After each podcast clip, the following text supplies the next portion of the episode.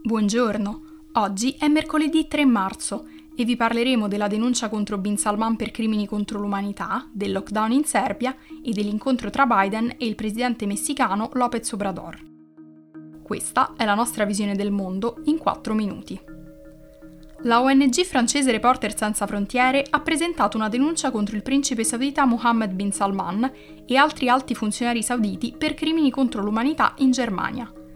La denuncia di oltre 500 pagine accusa l'Arabia Saudita di perseguitare i giornalisti, citando 34 reporter detenuti senza alcuna ragione ufficiale, e di aver ordinato l'omicidio di Jamal Khashoggi il 3 ottobre 2018 a Istanbul. Reporter Senza Frontiere ha scelto di sporgere denuncia in Germania perché le leggi tedesche danno ai suoi tribunali la giurisdizione sui crimini internazionali commessi all'estero, anche senza un collegamento con la Germania. La ONG spera che la denuncia permetta di aprire un'indagine formale. Christophe Deloire, segretario generale di Reporter Senza Frontiere, ha spiegato che i giornalisti arrestati in Arabia Saudita sono vittime di omicidio, torture, violenze sessuali, coercizioni e sparizioni forzate. Il tentativo di Reporter Senza Frontiere di convincere i procuratori tedeschi ad aprire un'inchiesta contro il principe ereditario saudita fa seguito alla condanna per favoreggiamento di crimini contro l'umanità e crimini di guerra di Eyad al-Gharib, ex ufficiale della polizia segreta siriana. Oltre a Mohammed bin Salman, Reporter Senza Frontiere ha denunciato anche il suo consigliere Saud al-Khatani, il maggiore Hamad Asiri, il console generale a Istanbul al momento dell'omicidio di Jamal Khashoggi, Muhammad Halotaibi, e Mer Mutreb, un ufficiale dei servizi segreti che è accusato di aver guidato la tortura.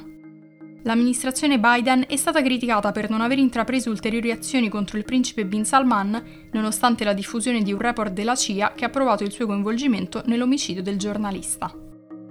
Parlando invece di coronavirus, in seguito all'aumento dei contagi in Serbia, gli esperti hanno chiesto al governo di proclamare lo stato di emergenza. Il capo epidemiologo del team nominato dal governo per monitorare la pandemia, Predrag Kon, ha spiegato che non c'è nessuna alternativa al lockdown. Tuttavia, è improbabile che il governo conservatore dichiari lo stato d'emergenza perché spera ancora di acquistare i vaccini da Cina e Russia. All'inizio dell'epidemia l'anno scorso la Serbia aveva introdotto il coprifuoco e il lockdown, ma negli ultimi mesi ha deciso di allentare le misure perché l'economia ne stava risentendo. Attualmente bar e ristoranti devono chiudere alle 20 ed è obbligatorio indossare la mascherina nei luoghi chiusi.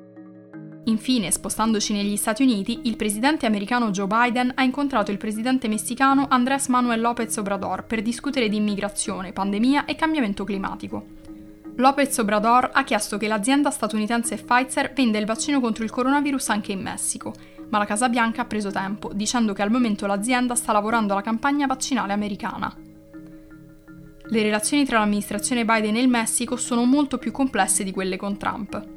Nonostante la promessa di costruire un muro e numerosi insulti rivolti ai messicani, López Obrador era riuscito a costruire un'intesa con Trump fermando il flusso di migranti. Attualmente Biden ha appoggiato un disegno di legge per aiutare circa 11 milioni di persone che vivono negli Stati Uniti illegalmente a ottenere la cittadinanza, ma il Messico vorrebbe di più.